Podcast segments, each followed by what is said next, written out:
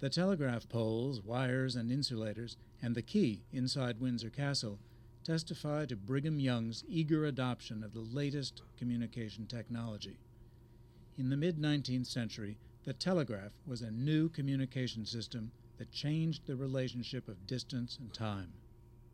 Civil War armies strung wires to the front. General Grant could have instant communication with President Lincoln. A transcontinental telegraph paralleled the Transcontinental Railroad, but was finished first. In 1865, news of Lincoln's assassination was received by telegraph in California. Could this technology serve the extended frontier communities of Mormons? Brigham Young was always interested in doing anything that could bring more union and cohesiveness to his far flung kingdom.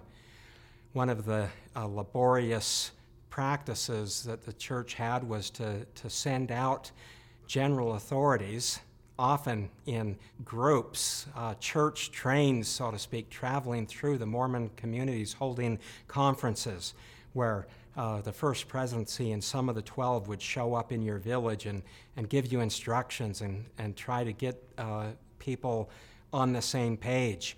Uh, clearly, having telegraph opportunities where word could be sent quickly and unity and messages and instructions uh, could come to the people were important.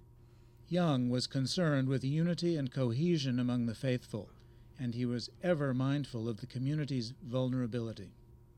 It's interesting that the same month that the uh, Black Hawk War started, in April of 1865, was when Brigham Young's plans to get the uh, telegraph uh, line up and running took place. And it took place before he had any inkling that there was going to be Indian trouble. He knew there would always be friction during that time between Mormons and, and the Native Americans whose lands they were settling on.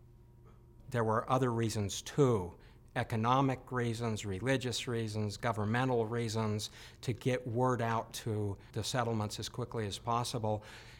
Also, the defensive abilities that a line would have, not just with Indians, but should the United States government send uh, troops again, threatening military action, Uh, th- this would be helpful.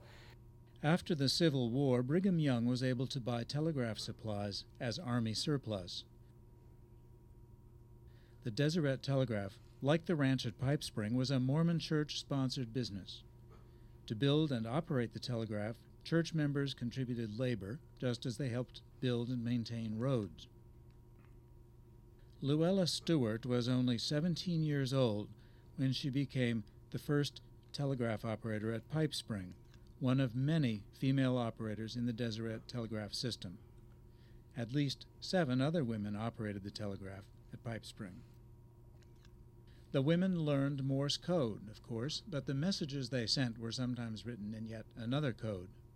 They would send a message saying, uh, send three chairs to such and such, and that would be the signal that at three o'clock there was a marshal coming to town. In the 1880s and early 1890s, when anti polygamy prosecution was strongest, messages about the travels of the federal marshals could have life and death importance for people who practiced polygamy.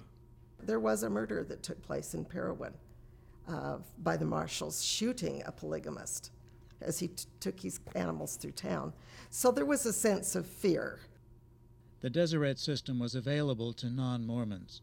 Surveyor John Wesley Powell used the link between Salt Lake and Kanab to make simultaneous sextant readings in the two places and establish Kanab's exact coordinates. In later years, non Mormon mining companies made use of the telegraph for business related communications.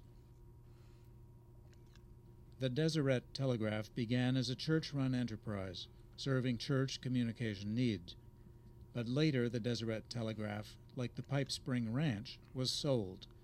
In 1900, Deseret Telegraph became part of Western Union. By that time, the newest communication system was the telephone, already in service in Utah.